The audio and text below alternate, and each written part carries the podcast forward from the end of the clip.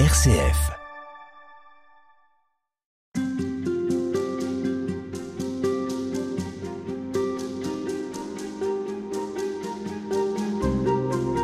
Elle fait partie des personnages qui ont inspiré des artistes, des peintres, des cinéastes, des romanciers, au point qu'on ne sait plus parfois très bien qui était Marie-Madeleine. Au-delà des légendes, au-delà de l'imaginaire qui entoure cette femme qui suivit Jésus, retrouvons aujourd'hui ce que nous disent les Écritures où elle est citée 13 fois. Et c'est avec vous, Claude Domici, que nous le ferons. Bonjour. Bonjour. Vous êtes docteur en théologie, pasteur de l'Église réformée en Suisse et vous êtes l'auteur d'un ouvrage intitulé Marie-Madeleine, au-delà des légendes, la première chrétienne. Alors, dans ce livre publié aux éditions Cabedita, vous vous attachez à découvrir celle qui suivit le Christ, mais vous cherchez aussi les images qu'on lui associe et qui reflètent finalement les préoccupations propres à nos époques. Alors les représentations de Marie-Madeleine, eh bien elles disent les théologies de leur temps. Vous faites vous une lecture historique? Pourquoi autant de légendes entourent Marie-Madeleine? Alors sans doute pour plusieurs raisons, bien évidemment. Euh, la première, et ça on, on, verra quand on abordera les Écritures, la première, c'était un personnage extrêmement important au début du christianisme. Ça, en, analysant les Écritures, on s'en rend compte. Euh, la deuxième, eh bien pour chacun des récits symboliques, je ne vais pas parler de légendes, je vais parler de récits symboliques. Pour chacun des récits symboliques autour de Marie-Madeleine, ils correspondent à quelque chose, à la fois de la foi de leur temps, aussi peut-être de la vision de la femme de, de, de certaines époques. Euh, et donc, euh, c'est pour ça que c'est un personnage qui, à mon avis, est propice aux multiples interprétations. D'ailleurs, Jésus aussi. Euh... Et source d'interprétation, bien sûr. Multiples, voilà. Alors, est-ce que c'est une contemplative, une ascétique, une apôtre, une prostituée, une pénitente, euh, bien celle qui est restée dans les mémoires? On a du mal à savoir si c'était une seule et unique femme, ou bien si c'est la réunion de plusieurs maris que l'on croise dans les Écritures. En tout cas, ce qui est sûr, c'est que Marie Sainte Marie de Madeleine, est extrêmement active dès le début du christianisme.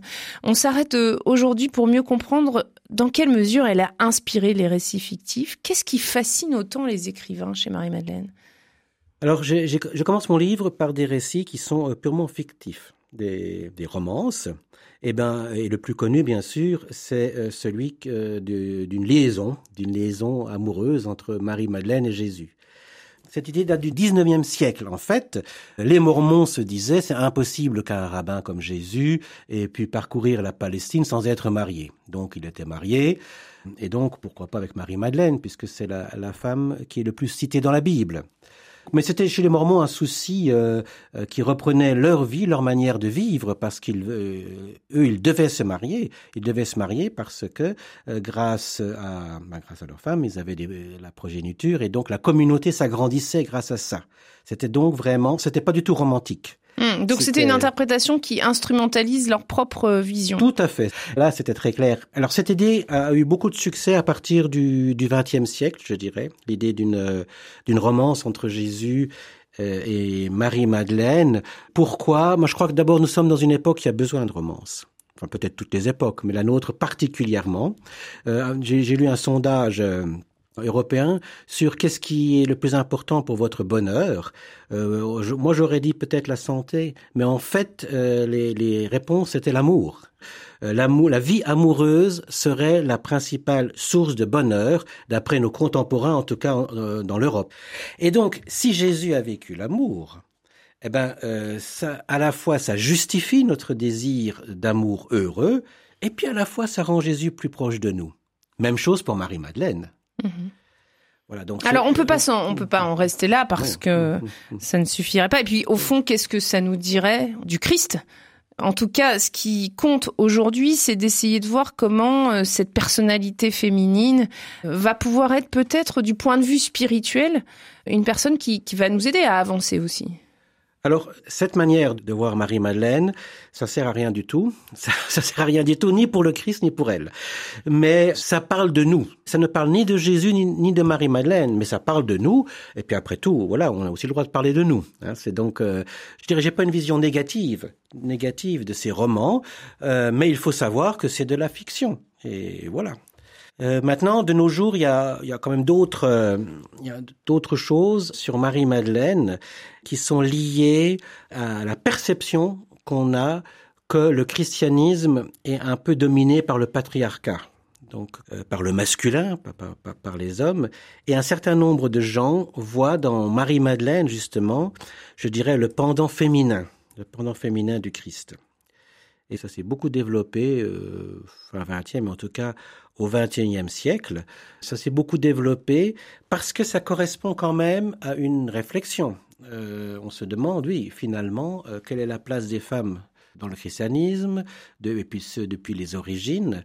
Et je dirais, on a instrumentalisé, là aussi, Marie-Madeleine, en en faisant pas obligatoirement une partenaire du Christ au sens, euh, je disais avant, de l'amour, mais je dirais le pendant féminin du Christ, avec euh, l'homme qui est euh, voilà analytique, fonceur ou je sais pas quoi, et la femme qui est plus proche de la terre, qui, qui embrasse mieux les choses, qui qui a donc une vision, je dirais, plus plus globale peut-être.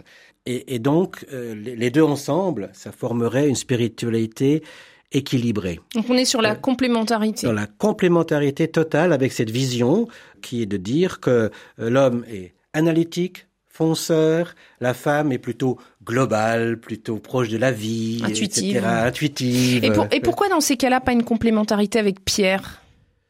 Plutôt qu'avec le Christ? Euh, je crois que euh, la figure euh, dans ces mouvements, on cherche. Il y a que les vedettes qui comptent. voilà. Enfin, Pierre est quand même. ouais, moins, moins, moins que le Christ. alors après, je, moi, je crois que on a besoin des, des, deux leaders, des deux leaders, et qui sont comme ça un peu égaux. C'est-à-dire que ça, il y a quand même l'idée de diminuer un petit peu le, je dirais, le rôle du Christ.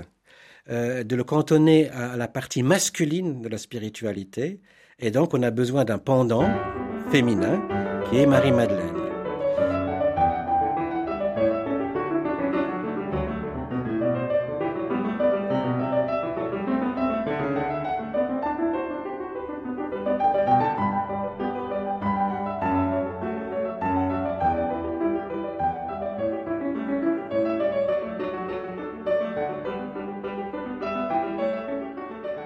Un certain nombre de gens ont fait des recherches, ont fait des recherches, et il y a certains textes qui peuvent donner l'idée que Marie-Madeleine était la personne que le Christ préférait. Mais là, il faut aussi voir quand on fait des, des récits euh, historiques, ces, textes, ils, ont tous été écrits euh, deux, trois cents ans, même plus après la mort et du Christ et de Marie-Madeleine. Euh, mais simplement, dans notre imaginaire, dans notre imaginaire, on pense qu'un récit ancien a plus de force, a plus de poids. Et puis, il y a aussi cette idée de penser que, euh, c'est une époque où on pense qu'il y a des vérités cachées, qui ont été cachées, tout ça. Et donc, qu'avec un peu de, finesse, des gens un peu libres, qui ne sont pas soumis aux, critères de la pensée euh, dominante, peuvent découvrir des choses inédites et tout ça. Vous voulez dire qu'un nouveau Qumran nous attend C'est ce que croient les gens. Euh, c'est-à-dire que certains courants qui voient dans Marie-Madeleine l'inspiratrice d'une spiritualité féminine vont chercher, vont chercher justement des écrits anciens de nos jours, que ce soit un écrit du quatrième ou du deuxième ou du premier siècle, pour la plupart des gens, c'est pareil, c'est un récit ancien. Euh, mais pour le croyant, euh, c'est pas pareil. Non, pour le croyant, non. Mais pour la personne qui est en recherche, euh, c'est un récit ancien. Les gens font pas la distinction. et donc, c'est vrai, on n'a pas parlé de, de telle de telle chose, de tel récit du troisième ou du quatrième siècle. Euh, mais c'est pas parce que l'Église l'a caché, c'est parce que ça intéressait personne. Et puis c'est tout, parce que tous les écrits anciens sont répertoriés, existent, on peut les voir dans les musées, et donc ça, il n'y a pas, euh, il n'existe pas d'écrits cachés. Ça, ça, ça n'existe pas, mais on aime bien le croire. Hum, c'est l'attrait pour le mystère. Voilà, c'est l'attrait pour le mystère. Alors d'autres représentations de, Marie mhm. comme une femme libérée, et ça c'est ce qui va intéresser à partir du, du 19e siècle. On, voit Marie comme une, séductrice euh, affirmée. On est à ce moment-là dans, dans ce qui apparaît comme une évolution des mœurs. Ça veut dire que là aussi on est en train de projeter sur Marie-Madeleine ce que notre époque cherche à comprendre. Qu'est-ce que vous avez découvert, vous, sur euh, cette représentation de Marie-Madeleine au cinéma, dans les arts, à la fin du 19e, début 20e Alors, euh, ce qui se passe, c'est qu'à la fin du 19e, ou 19e, et puis depuis déjà un certain temps, l'image de Marie-Madeleine comme euh, prostituée repentie est hyper dominante. Elle est vraiment dominante dans tous les esprits, que ce soit des croyants ou des, ou des gens qui, sont incroyants pour eux. Et donc, l'art, petit à petit, s'est affranchi de la censure. Faut quand même dire les choses franchement. C'est affranchi de la censure. Et donc, les représentations de Marie-Madeleine sont devenues de plus en plus érotiques. Et ça symbolisait aussi la femme qui se libère de plus en plus, qui n'est plus prisonnière de son corps, on dira, qu'elle doit cacher.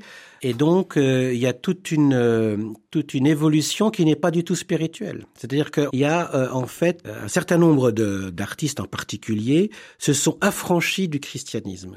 Oui, c'est ça. On en fait un personnage à part entière, on la décroche des écritures et on se raconte une histoire autour d'elle. Voilà, qui n'est plus qui n'est plus en lien avec le christianisme. Mhm. la, première Marie Madeleine nue du 19e siècle, c'était quelqu'un euh, qui faisait des nus. Voilà. Ça se voulait pas comme une image chrétienne. Alors qu'avant, Marie Madeleine a toujours été euh, utilisée euh, comme euh, je dirais comme une figure quand même assez érotique, mais euh, je dirais que ouais, après le 16e, 17e, 18e siècle, ça reste chrétien. Euh, c'est-à-dire que, voilà, si vous regardez les tableaux de, de, de l'époque par rapport à notre époque, on trouve que c'est extrêmement sage. Mais à l'époque déjà, c'était les artistes utilisaient Marie-Madeleine pour pouvoir faire un petit peu de, un petit peu d'érotisme pour l'époque. Bien sûr, on est loin de, de notre époque à nous. En tout cas, ce qu'on comprend, c'est que finalement, cette interprétation de Marie en dehors du cadre religieux, va malgré tout infuser les esprits chrétiens à la même époque. Donc ça n'est pas euh, cloisonné. Euh, Marie-Madeleine a eu énormément de succès à toutes les époques. Le Moyen Âge, c'est une période importante dans la construction du personnage de Marie-Madeleine. Quelle image va se cristalliser autour de cette sainte? Alors bon, le Moyen Âge est important évidemment. Bon, ça a duré mille ans, le Moyen Âge. Hein, donc c'est vivre beaucoup de choses. Donc quelles images plurielles? Parce que on verra qu'il y a plusieurs maris, sans parler de la mère de Jésus. Bon, dans la mère de Jésus, il y a déjà plusieurs maris, ce qui est normal, c'est un nom, très courant, Marie. Euh, et puis il y a aussi un certain nombre de femmes qui sont anonymes, qui sont anonymes.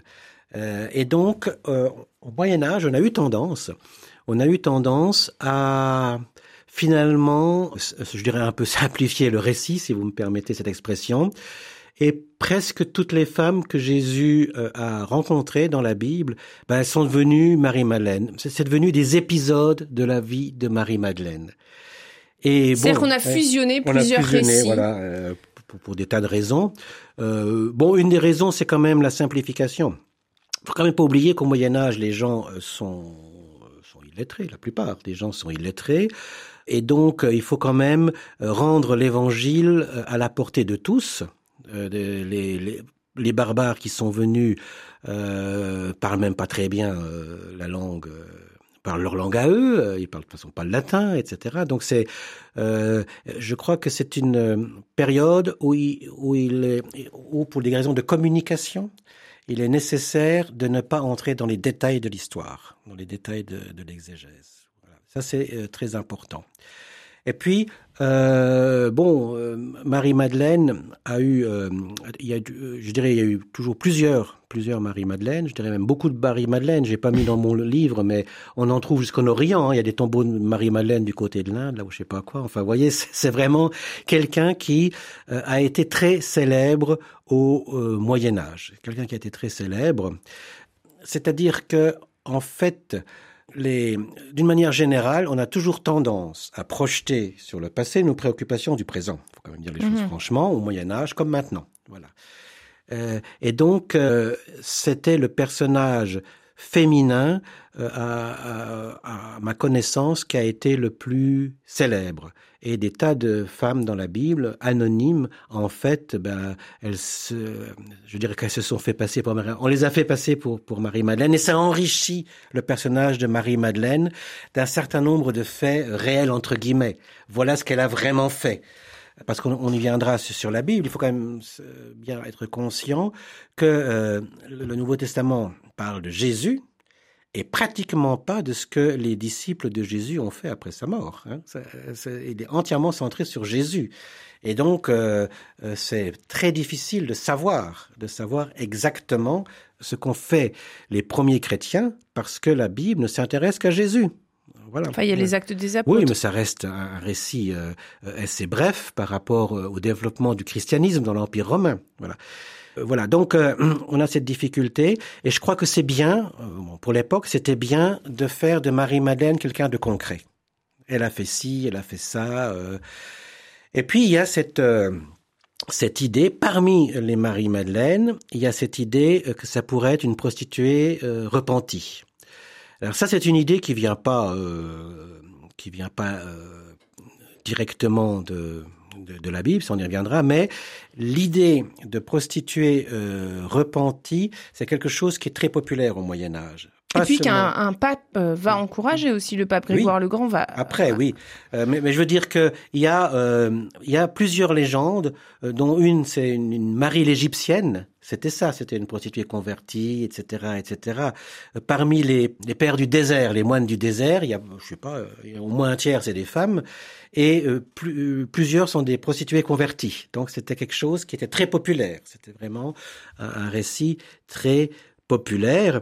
Et puis, donc, le, celui qui, je dirais, a officialisé cette, cette thèse, c'était donc Grégoire le Grand. Alors, c'est un personnage, Grégoire le Grand, pour moi, c'est un personnage très important du christianisme. Il ne faut pas oublier que le christianisme euh, s'est effondré, puisque c'était la, la, spiritualité du, euh, à la fin du, du monde gréco-romain, c'était la spiritualité du monde gréco-romain. Euh, pas, du temps de Jésus, mais après, au bout mhm. de quelques siècles.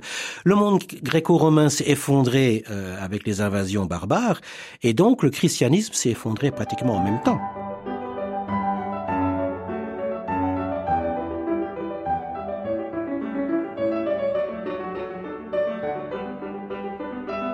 Le fait que le christianisme décline, est-ce que ça a pu jouer sur la représentation qu'on avait de Marie-Madeleine, justement?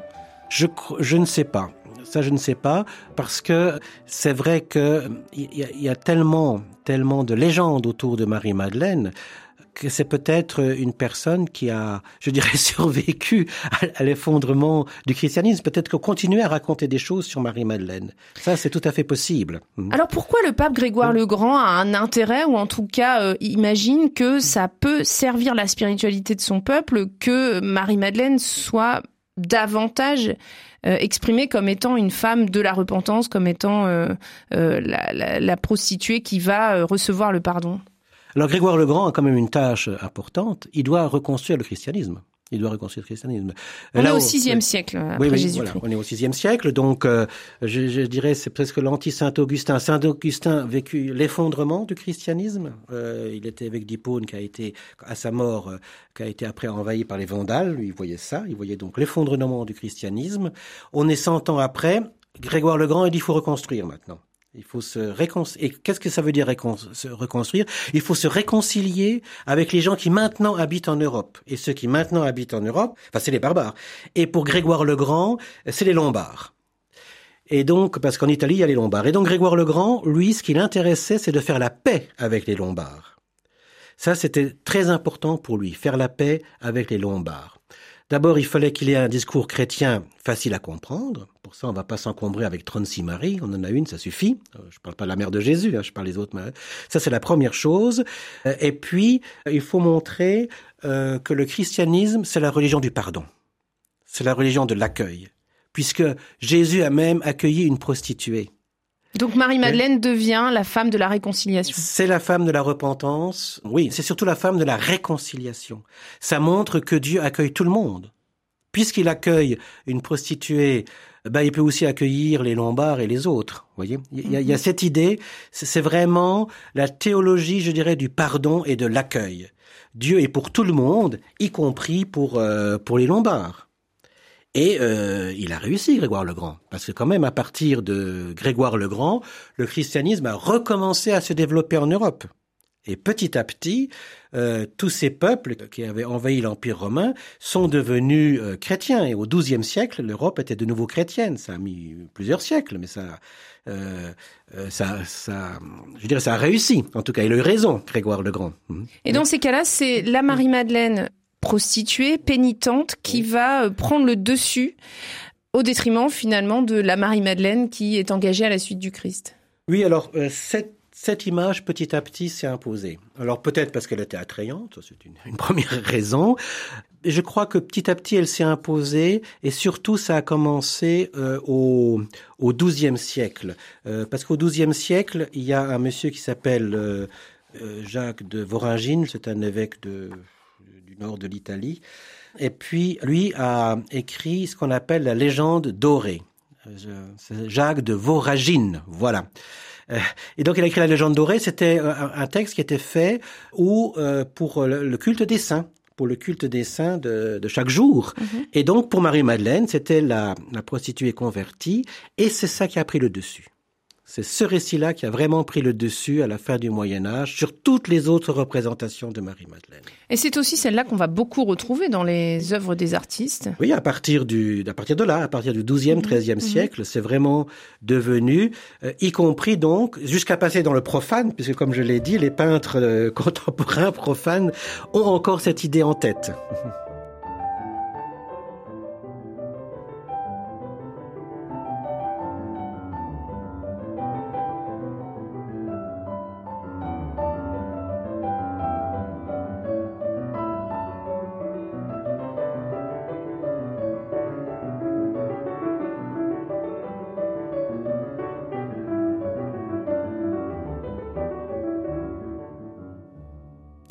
partir du moment où Marie-Madeleine va, prendre beaucoup de place dans l'imaginaire euh, populaire et aussi l'imaginaire des croyants, que va-t-il advenir des lieux de pèlerinage? Parce que c'est souvent associé d'une certaine manière à la mémoire qu'on a aussi des saints. Vous parliez de la légende dorée. Est-ce que euh, les pèlerinages, les tombeaux vont aussi être affectés d'une certaine manière? Oui, c'est très important au Moyen Âge. C'est vraiment très très important. Euh, chaque, euh, enfin pas chacun, mais un certain nombre d'abbayes revendiquent le tombeau de Marie-Madeleine. J'ai dit, j'en ai même vu, il y en a même jusque presque en Inde. Euh, il y en a à Éphèse, et puis en France, il y en a deux. Il y en a une dans le sud, et puis euh, Sainte-Baume. Sainte-Baume dans le sud. Et Vézelay. Et Vézelay, voilà. Vézelay. Et donc, euh, il y a même une, une, une histoire, c'est que le, à l'époque, le supérieur de Vézelay aurait envoyé un moine récupérer Marie-Madeleine parce que les Sarrasins arrivaient dans le sud et c'était pour sauver Marie-Madeleine des Sarrasins. Il fallait donc qu'il ramène le tombeau de Marie, enfin, les restes de Marie-Madeleine et la sainte, même par miracle, l'aurait aidé. Alors, euh, la fortune de Vézelay était faite pour l'époque. et puis, beaucoup de miracles et des reliques. Oui, oui, alors euh, il y a des beaucoup de miracles évidemment. Euh, au, au, Moyen Âge, euh, on, on n'est pas dans, le, dans, dans, dans, des siècles scientifiques au sens où nous l'entend. Le miracle, c'est normal. Et c'est donc normal que, à partir du moment où Marie-Madeleine était un personnage aussi important, c'est tout à fait normal qu'elle fasse des miracles. Y a, pour le Moyen Âge, il n'y a rien d'extraordinaire.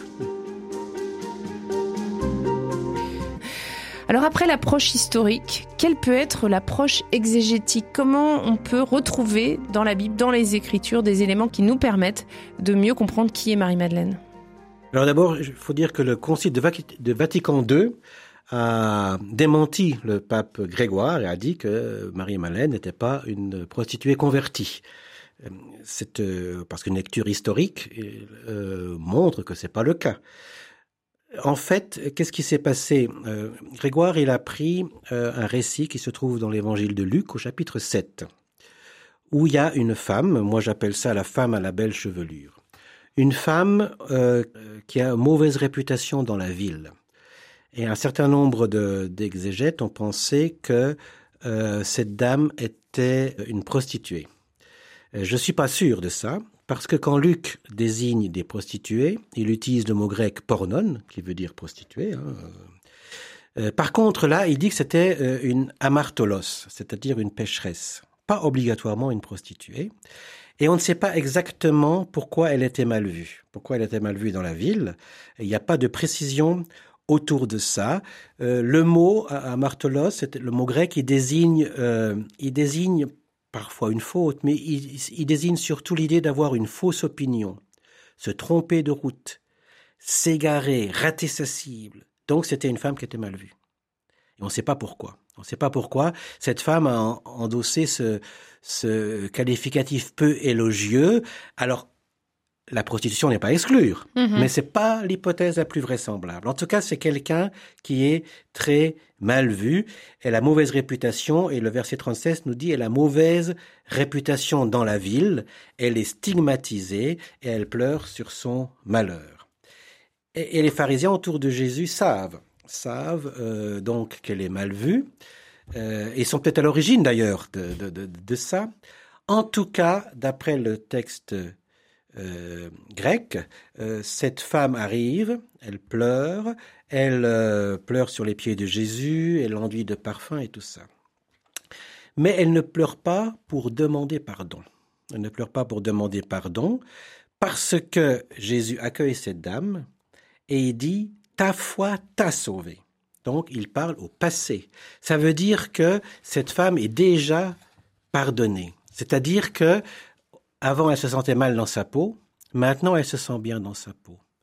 Et le texte grec est très clair au niveau grammatical. Elle vient simplement montrer à Jésus qu'elle est heureuse parce qu'elle a été pardonnée. Et c'est pas Jésus qui l'a. C'est peut-être Jésus qui l'a pardonné, mais c'est pas dans le texte. S'il l'a pardonné, c'était avant. Et donc elle vient montrer sa joie.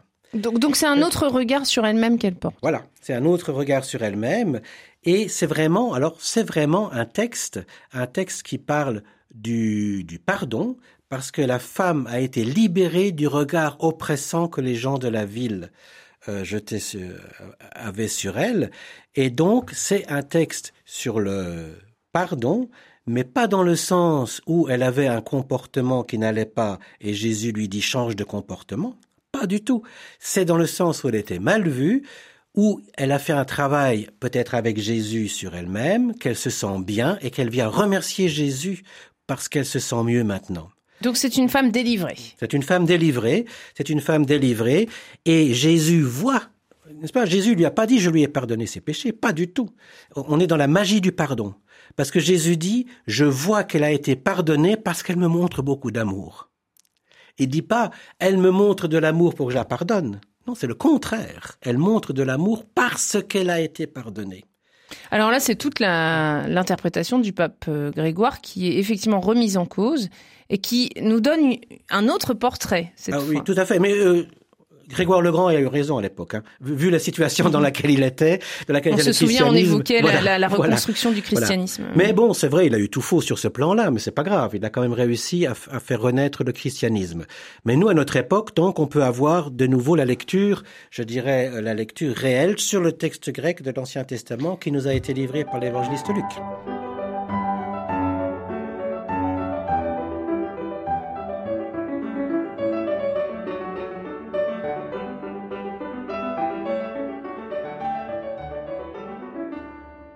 Donc au final, cette femme à la belle chevelure euh, qui va rencontrer Jésus, cette femme, est-ce que c'est Marie-Madeleine ou pas? Non.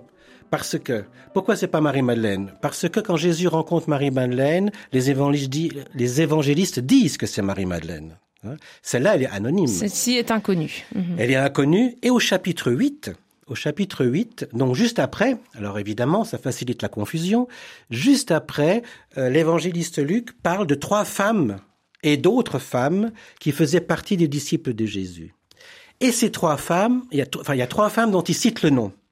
Et la première qu'il cite, c'est Marie-Madeleine. Voilà. Mais ça peut pas être la femme d'avant, sinon euh, c'est pas très cohérent. C'est pas trop éco. Alors justement, je voudrais qu'on s'arrête euh, sur cette question des disciples euh, de Jésus et notamment des disciples femmes, parce qu'en fait, ce mot n'existe pas dans le- l'évangile, le mot disciple femme, il n'existe pas et c'est une euh, réflexion que porte l'historien euh, John Paul Meyer dans un livre euh, qui s'appelle Jésus, un certain juif qui a été édité aux éditions du Cerf. Il interroge le mot disciple qui n'est utilisé que pour les hommes et du coup il interroge aussi comment ces femmes qui suivaient Jésus étaient euh, perçues et en tout cas est-ce qu'on pouvait dire d'elles que c'était des disciples?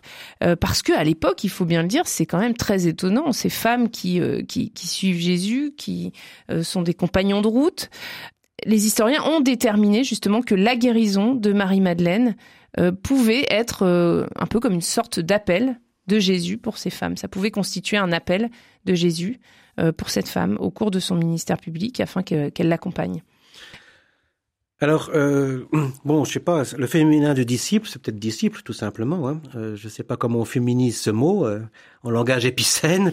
je dirais disciple. Oui, alors euh, Luc est quand même assez clair parce qu'il cite trois femmes, trois femmes et d'autres femmes qui ont suivi Jésus, qui suivent Jésus. Donc ça, c'est c'est très clair. Ce sont des disciples comme les autres. Et c'est d'autant plus clair que les évangélistes citent en général trois disciples, hein, Pierre, Jacques et Jean, et ensuite les autres.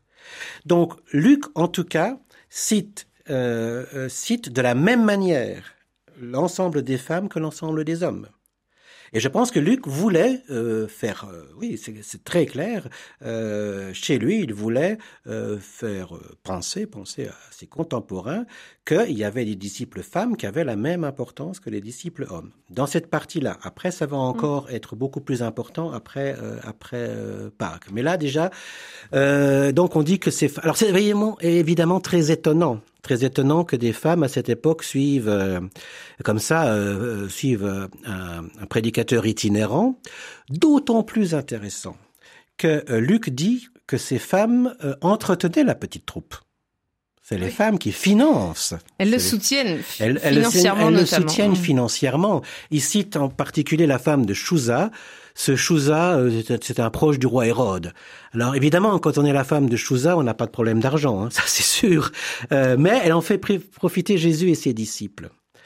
Et Marie-Madeleine, euh, semble-t-il, fait aussi partie des femmes de la bonne société, parce qu'elle vient d'une euh, d'une... Euh, on ne sait pas d'ailleurs exactement d'où elle vient, parce que la, la ville de Magdala euh, n'existait pas du temps de Jésus n'existait pas, c'est euh, Flavius Joseph, un écrivain du, du premier siècle, qui dit que euh, Magdala, en fait, en réalité, c'est la ville de euh, Tra, Traricae, un nom comme ça.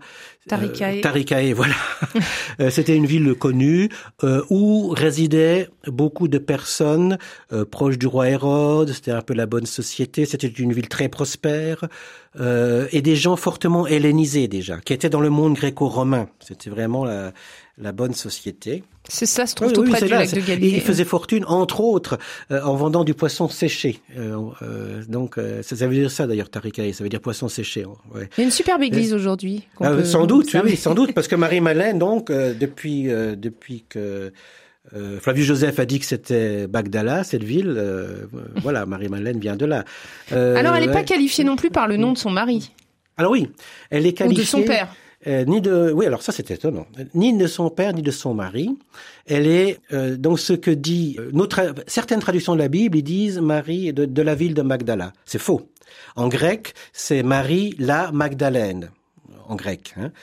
Alors ça peut vouloir dire qu'elle vient de Magdala, mais comme Magdala n'existait pas à l'époque, ce nom, bah, c'est Saint Jérôme, le traducteur de la Bible en latin, qui est encore, euh, qui est encore la base des Bibles catholiques maintenant, mhm. lui a dit que ça veut dire Marie de la Tour, parce que Magdala en, hébreu c'est la Tour en araméen. C'était donc euh, euh c'est une châtelaine euh, alors Une châtelaine, sans doute. Sans doute, sans doute, c'était quelqu'un qui vivait. Euh, et d'ailleurs, ce, ce mot euh, de, de la, c'est pour ça que je l'appelle la Magdalène et pas de Magdala. Ce, ce, oui, il y a des, même des, des, théologiens qui après, au Moyen Âge, ont, ont utilisé. dit sa foi était solide comme une tour. C'est pour ça qu'on l'appelait la Magdalène. Vous voyez. Alors, qu'est-ce qu'on peut retenir de cette femme qui, à la fois, était euh, indépendante, certainement assez riche, mais qui suivait Jésus? Qu'est-ce que ça peut vouloir nous dire? Ben D'abord, qu'il y avait sans doute autant de femmes que d'hommes qui suivaient Jésus qu'elles euh, entretenaient la petite troupe, ça c'est une chose. Euh, je vous signale qu'on parle aussi d'un homme qui est trésorier euh, dans, dans la troupe. on parle deux fois d'argent. Hein. Une fois pour dire que les femmes soutenaient la petite troupe, et une autre fois qu'il y avait un trésorier qui s'appelait Judas. Et vous voyez, là je trouve que le, le, contraste entre les disciples femmes et les disciples hommes, il est quand même étonnant. Et c'est étonnant que les évangiles ont pris soin d'écrire ça parce que les évangélistes ont évidemment écrit ce qui pour eux était le plus important, mhm. évidemment. Euh, donc il y a, il y a cette idée, je crois, d'une mixité de départ du christianisme et de la grande importance euh, qu'ont les femmes et euh, euh ça on verra encore euh, après la résurrection, Marie de Magdala ou, Marie, ou la Magdalène est toujours citée en premier, toujours en premier. Claude Demissy, on cherche à mieux connaître Marie-Madeleine cette semaine. Il y a un point d'accord euh, qui existe et qui est essentiel entre toutes les synoptiques. Et puis pour Jean, certaines femmes qui suivaient Jésus sont présentes lors de la crucifixion et de la découverte du tombeau vide. Et l'une de ces femmes qui est commune à tous ces récits, c'est Marie-Madeleine. Oui, alors c'est très clair. Euh, chez les évangélistes, les disciples s'en vont, s'en vont. Les disciples s'en vont. Euh, Pierre renie Jésus trois fois. Et au pied de la croix, tous les évangélistes énumèrent donc ces quatre, euh, ces femmes, pardon, ces femmes qui sont au pied de la croix, dont évidemment à chaque fois Marie-Madeleine. Donc ça veut dire quoi? Ben, Ça veut dire que euh, quand les évangélistes écrivent leur récit, euh, vers le milieu à la fin du premier siècle, cette femme, cette Marie-Madeleine, est dans les mémoires de tout le monde. Oui, puisqu'elle est restée C'est donc qu'elle était une personne importante. Au-delà finalement des légendes, comme on le disait avant, c'est que c'est quelqu'un qui a été majeur dans l'histoire du Christ. Tout le monde se souvenait d'elle. Tous ceux qui ont écrit les récits de la mort du Christ et, et puis de Pâques et tout ça, tous ceux, ils se souvenaient tous de Marie-Madeleine. Ils se souvenaient aussi de Pierre, tous, mais pour dire qu'il avait euh, qu'il avait renié. Vous voyez, il y a un contraste assez important. Et donc c'est pour ça que euh, euh, moi je dis Marie-Madeleine, la première chrétienne, j'aurais presque mis un P majuscule un P majuscule, parce que c'était sans doute la chrétienne la plus importante, puisque c'est elle qui est le plus citée, c'est de elle dont, on se souvient le plus, dont les, les, premiers chrétiens se souviennent de plus. Et donc, je pense que Marie-Madeleine a eu une importance fondamentale dans les premières années du christianisme, au moins aussi importante que les disciples, les autres disciples, qui en plus sont presque tous cités euh, négativement. Ça, c'est quand même euh, quelque chose qu'il faut souligner, qu'il faut souligner. Alors, qu'est-ce qui nous est raconté de Marie-Madeleine au pied de la croix, puisqu'on le disait, elle est présente dans les quatre évangiles. Qu'est-ce qui nous est dit d'elle? Alors, au pied de la croix, pas grand-chose, simplement qu'elle est là, qu'elle accompagne Jésus pendant que les autres se sont tirés. N'est-ce pas? Jésus n'est pas mort seul les femmes étaient auprès de lui, en tout cas Marie-Madeleine, et d'autres euh, sans doute aussi. Euh, donc elles l'ont accompagné jusqu'au bout. Ce sont les, elles ont eu le courage d'accompagner Jésus jusqu'au bout. L'évangéliste Jean va même jusqu'à dire que même la mère de Jésus, Marie la mère de Jésus, était sous la croix, d'après Jean. Euh, donc en tout cas, euh, ce qui est sûr, c'est que euh, les, les évangélistes euh, dans une société où on a plutôt tendance à mettre en valeur les hommes quand même, hein, euh, on est au premier siècle de notre ère, les évangélistes ont vraiment mis en valeur la proximité des femmes vis-à-vis de Jésus. Mmh, c'est ce que les historiens appellent les critères d'embarras, c'est-à-dire que c'est justement parce qu'on parle de ces femmes, alors que contre toute attente, ça ne devrait pas, que justement on mmh. peut y accorder une véritable importance. Chez Marie-Madeleine, j'ajoute encore une autre chose. Euh, donc, si c'est Marie de la Tour, si c'est bien une châtelaine, elle était sans doute très imprégnée déjà de la culture gréco-romaine. Elle était aisée, elle avait peut-être fait un peu d'études, elle parlait peut-être déjà le grec ou des choses comme ça. Donc c'était, euh, je pense, une femme peut-être faisait partie des femmes qui étaient un peu en avance sur leur temps un peu comme l'autre, la femme de, de mm. Chouza, qui, qui mm-hmm. euh, et donc je me demande si euh, Marie Madeleine n'a pas été en quelque sorte le euh, le porte-parole ou, l'instigateur des de la tendance du, chrétienne la plus proche du monde moderne de l'époque, le monde gréco-romain. il y a eu dès, l'origine, il y a eu plusieurs christianismes. Dès, dès l'origine, Matthieu, par exemple, nous montre plutôt un christianisme très judaïsant très attaché euh, à la tradition, à la tradition juive. Euh, Luc un peu moins déjà. Et je me demande si Marie-Madeleine ne fait pas partie de ces chrétiens qui ont été très proches, très proches de, de la culture gréco-romaine, comme l'a été l'apôtre Paul comme l'a été l'apôtre Paul, qui était donc qui parlait le grec couramment et qui est même banni en Palestine. Il est né. Euh, donc euh, on, a euh, ce christianisme que j'appelle moi le christianisme moderne. Je, pense que c'est le christianisme qui était le plus en avance, le moins conservateur, le plus celui qui avait le plus tendance, le plus tendance à accepter les valeurs du monde gréco-romain.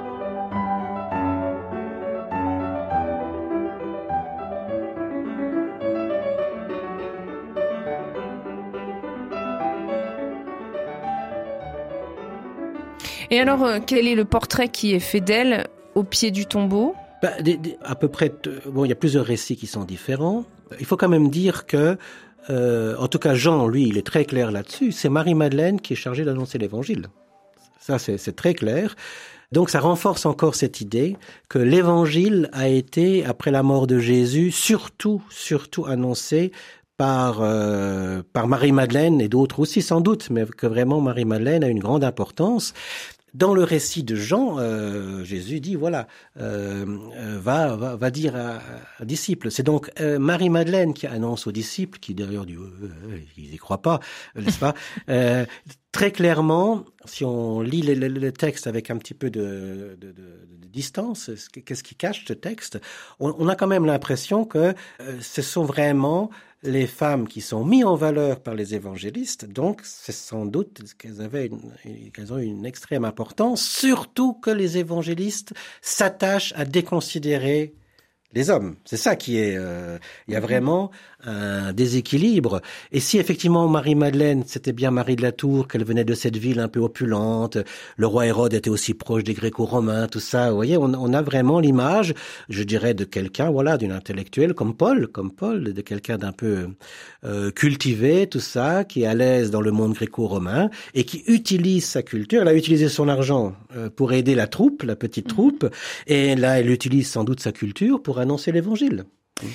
On se souvient qu'il euh, y a une étrange apparition à Marie-Madeleine qui est en train de pleurer et c'est le jardinier, euh, en réalité c'est Jésus. Le fait qu'elle ne reconnaisse pas Jésus, ça s'inscrit dans une, tradition des récits de la résurrection. Dans les récits de la résurrection, c'est pas les disciples sur Emmaüs, ils reconnaissent pas non plus Jésus. Ça fait partie du récit de la résurrection. Moi, je vais plus loin.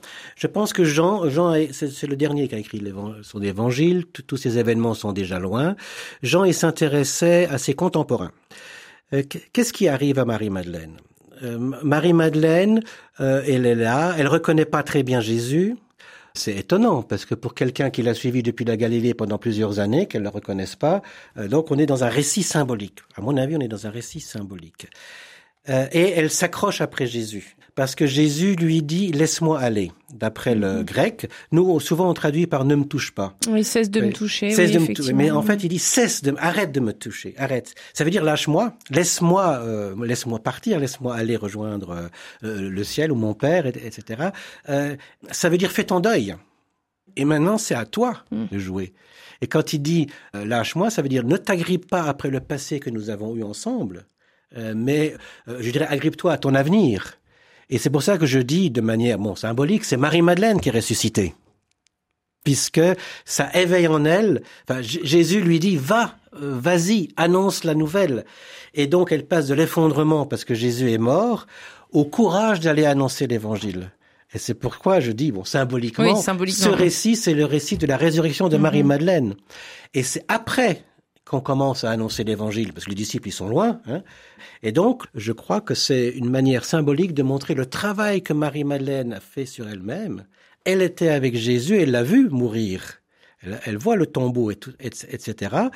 Et elle se lance, et elle annonce l'évangile, et puis euh, les disciples lui disent, mais qu'est-ce qu'elle raconte? Ils ne la croient pas forcément, elle est même décrédibilisée tout à fait, manière. Tout à fait,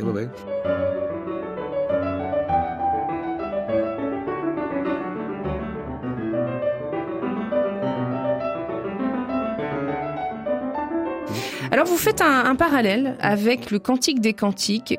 Oui, alors ça, c'est, euh, euh, je suis pas le seul à faire ça. C'est-à-dire que le récit de, Jean, euh, il ressemble aux paroles du, du Cantique des Cantiques. Voilà, si on analyse, euh, si on analyse le récit, on voit qu'il y a des similitudes, il y a les mêmes expressions qui viennent. Euh, aussi cette euh, cette fiancée qui cherche son amant, qui l'a perdu et puis qui le retrouve. Et puis si, si, si, on lit les deux textes en langue grecque, on voit qu'il y a des similitudes, comme si Jean s'était inspiré du Cantique des Cantiques en sachant que peut-être, peut-être déjà on commençait à raconter des choses sur le lien entre Jésus et Marie-Madeleine. Jean a écrit, ça fait 50 ans que les événements sont passés quand Jean a écrit son évangile. Hein. Euh, Jean, je dis, il est un peu espiègle parce qu'il nous laisse, euh, il nous laisse penser que euh, Marie-Madeleine était plus proche de Jésus qu'on ne le pense. D'ailleurs, quand elle le voit, elle dit Rabouni, ce qui veut dire maître, mais avec une lueur d'affection c'est pas, ça veut pas dire maître comme, maître comme on parle à un prof, comme un, mm. euh, euh, donc, mais bon, c'est. Alors Jean, Jean, faut dire que c'est celui qui écrit le plus tard après l'événement. Il écrit presque 100 ans après la mort de Jésus. Et lui, lui, il va mm. aussi s'inspirer à la fois des écrits des précédents. Mm. mais aussi des souvenirs de la communauté. C'est ça aussi qui est à mettre en valeur, enfin. Oui, oui, je pense. Et je pense que le souvenir d'une proximité entre Marie-Madeleine et Jésus euh, existait. Existait. Et donc, euh, Jean ouvre la porte après, à la manière dont il parle, dont il écrit son récit, il ouvre la porte aux croyances qu'il y aurait eu quelque chose entre Marie-Madeleine et Jésus. Mais que faire de cela? Que retenir euh, d'un point de vue spirituel, d'un compagnonnage finalement, d'une proximité entre Jésus et Marie? Qu'est-ce qu'on peut faire de cette suggestion? C'est qu'une suggestion. donc, vous, donc vous invitez à dépasser cela. Oui, oui, moi je pense qu'il faut dépasser ça. Euh, il faut, il faut, faut dépasser ça. En tout cas, il y a une grande proximité entre Jésus et Marie-Madeleine sur le plan spirituel, c'est sûr, et aussi sur le plan intellectuel. Je pense que c'est ça qu'il faut voir, parce que euh, c'est quand même sans doute elle qui a été une des, des des, des, ouais, des évangélistes les plus importants, des tout premiers chrétiens, juste après la mort de Jésus. Euh, donc, elle devait aussi avoir une certaine des, connaissances euh, intellectuelles. Elle savait sans doute parler le grec. Elle, et donc, euh, euh, ce qu'il faut, ce qu'il faut retenir, c'est qu'elle était proche de lui, en tout cas spirituellement et intellectuellement.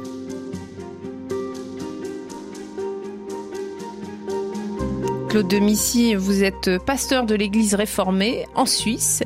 Et dans votre ouvrage Marie-Madeleine au-delà des légendes, la première chrétienne, vous évoquez une Marie-Madeleine intellectuelle, moderne, cultivée. C'est en tout cas une des approches qu'on a pu retenir. Euh, qu'est-ce qui vous fait dire qu'elle a pu séduire les, les, chrétiens gnostiques, ceux qui donnent une importance prépondérante à l'esprit, ceux qui pensent qu'on est captif de notre corps? Qu'est-ce qui fait qu'elle a pu les séduire? Je pense qu'effectivement, euh, Marie-Madeleine faisait partie de cette société très ouverte, euh, très ouverte au monde moderne de son temps, le monde gréco-romain. Et euh, les gnostiques, donc, sont, sont des gens qui effectivement pensent qu'on est prisonnier de notre corps, qui sont des intellectuels, on dirait de nos jours, hein, et qu'il faut se libérer de son de son corps euh, pour atteindre le ciel. Il y a souvent, il y a, chez certains, il y a des étapes, il y a même sept étapes euh, chez certains. Euh, et donc, euh, on a découvert donc un évangile de Marie-Madeleine. Un évangile de Marie-Madeleine euh, qui n'a pas été écrit par Marie-Madeleine puisqu'il date à peu près de l'an 150, d'après les spécialistes. On a, découvert, on a découvert ça en Égypte, dans une bibliothèque gnostique, justement. Euh, euh, et donc, euh, on peut penser effectivement que les gnostiques voyaient en Marie-Madeleine une, personne qui était très proche de leurs idées, très proche de leurs idées. Alors on n'est pas du tout proche de, la Marie-Madeleine qui a connu Jésus. Hein, on est plus de 100 ans après. On est plus de 100 ans après. Mm. Donc, euh, et puis on voit, si on lit l'évangile de, de Marie-Madeleine, on voit que euh, c'est vraiment un écrit gnostique. Euh, Parce qu'on y retrouve les idées des. Voilà, on y retrouve les idées ouais. des gnostiques. Euh, il y a quand même cette idée, alors très intéressant dans l'évangile de Marie-Madeleine, c'est que il dit que, je, je crois que c'est même un des apôtres, je crois que c'est même Pierre qui dit que euh, Marie-Madeleine préfère, euh, Jésus préférait Marie-Madeleine à tous les autres disciples. Oui, c'est voilà. Lévi qui va répondre à Pierre ah oui, et qui dit le Seigneur l'a aimé plus que nous. On a une spéculation du coup sur la relation oui, entre Marie-Madeleine. Oui, oui, bah, ça revient, Jésus, ça revient, ça revient tout le temps. Et on a donc cette idée, cette idée que chez les euh, que Marie-Madeleine était la préférée. Ça revient après aussi dans l'évangile de Philippe, qui a été écrit encore plus tard, mais qui est aussi gnostique, et il va jusque dire, Philippe, que Jésus et Marie-Madeleine, ils s'embrassaient. Alors, oui, il va un peu euh, voilà. fort, vous le citez dans votre livre, voilà. c'est un petit peu... euh, il n'était pas là pour le voir, hein, celui qui a écrit cet évangile, ça, il l'a écrit trois, euh, ouais, au quatrième siècle peut-être, donc ça fait longtemps que tous ces mmh. événements sont terminés. Mmh. Alors, il y a des interprétations qu'on a aujourd'hui sur euh, ce lien entre Marie-Madeleine et le Christ. Le silence des évangiles sur l'intimité du Christ est quand même très marquant, on peut pas faire comme si euh, des choses étaient écrites. D'après vous, qu'est-ce que ce silence permet? Alors moi, je crois que ce silence est nécessaire. Euh, on ne sait pas. On ne sait pas quelle a été la vie euh, intime du Christ, ni celle de Marie-Madeleine d'ailleurs. Euh, et je crois que c'est très bien. C'est très bien ainsi, euh, parce que si on savait plus précisément, plus précisément ce que le Christ a vécu sur le plan sur le plan de, son intimité avant 30 ans, avant qu'il soit un personnage public ou même pendant, ça risquerait de devenir une espèce de modèle qui s'impose. Euh, le fait qu'on ne sache rien ni sur le Christ, ni sur Marie-Madeleine d'ailleurs, qu'on ne sache rien de, de réel, de concret, mm -hmm. de, de euh, qu'on puisse prouver. Hein, le fait qu'on ne sache rien, eh bien, euh, ça, ça nous, sur le plan de la spiritualité, ça nous permet d'accueillir, euh, d'accueillir un peu un certain nombre de choses, et en tout cas, ça nous évite de normer des comportements intimes et de dire ça c'est la norme et ça ça ne mmh. l'est pas. Voilà comment voilà. Jésus a construit sa vie voilà. affective. Voilà, comment nous devons si, nous aussi la construire. Si on, si on, connaissait la vie affective de Jésus, ben, on serait, je dirais, tous obligés, entre guillemets, d'avoir la même, ce qui est stupide, enfin, ce qui est mhm. impossible. Donc, euh, les gnostiques se basent sur Marie-Madeleine. Donc, je pense que euh, Marie-Madeleine a laissé le souvenir euh, un souvenir très positif chez toutes les personnes qui étaient vraiment en phase avec le monde gallo-romain, enfin, gréco-romain, pardon, de leur temps de leur temps, et qu'elle était sans doute euh, une des personnes qui a ouvert le christianisme au, ce que nous, de nos jours, on dirait le monde moderne. Euh, parce que la foi chrétienne, elle dépasse la culture et la civilisation. Donc il y avait une foi euh, chrétienne chez un certain nombre de, de personnes très attaché à la foi juive et aux pratiques juives, mais il y avait aussi un christianisme euh, chez d'autres personnes, chez d'autres personnes. Ce qui voudrait dire que, que Marie-Madeleine, ce serait la sainte qui est la plus en phase avec l'élite de son temps. Sans doute.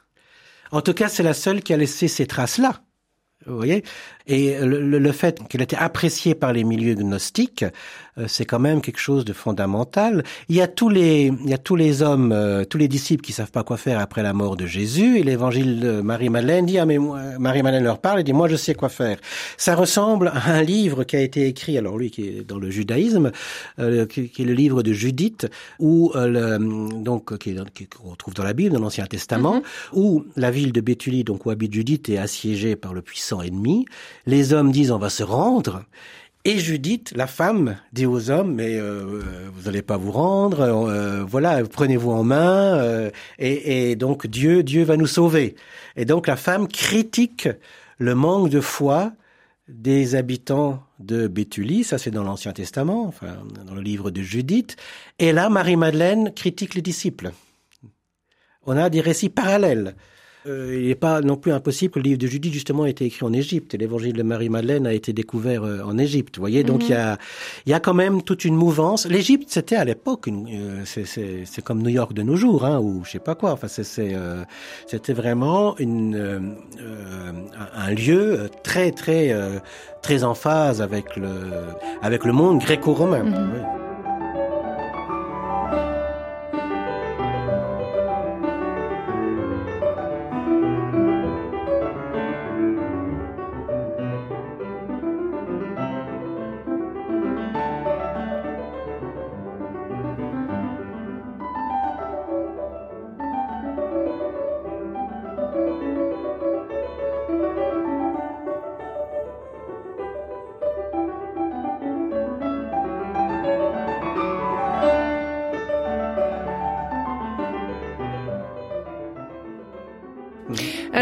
est-ce que pour autant euh, on doit pousser jusqu'à voir euh, Marie-Madeleine comme étant euh, celle qui va faire avancer la cause des femmes, qui va être quelque part une femme moderne à, un poste de responsabilité, comme on a tendance à en faire une lecture aujourd'hui, parce que nous aussi on fait une lecture de notre temps?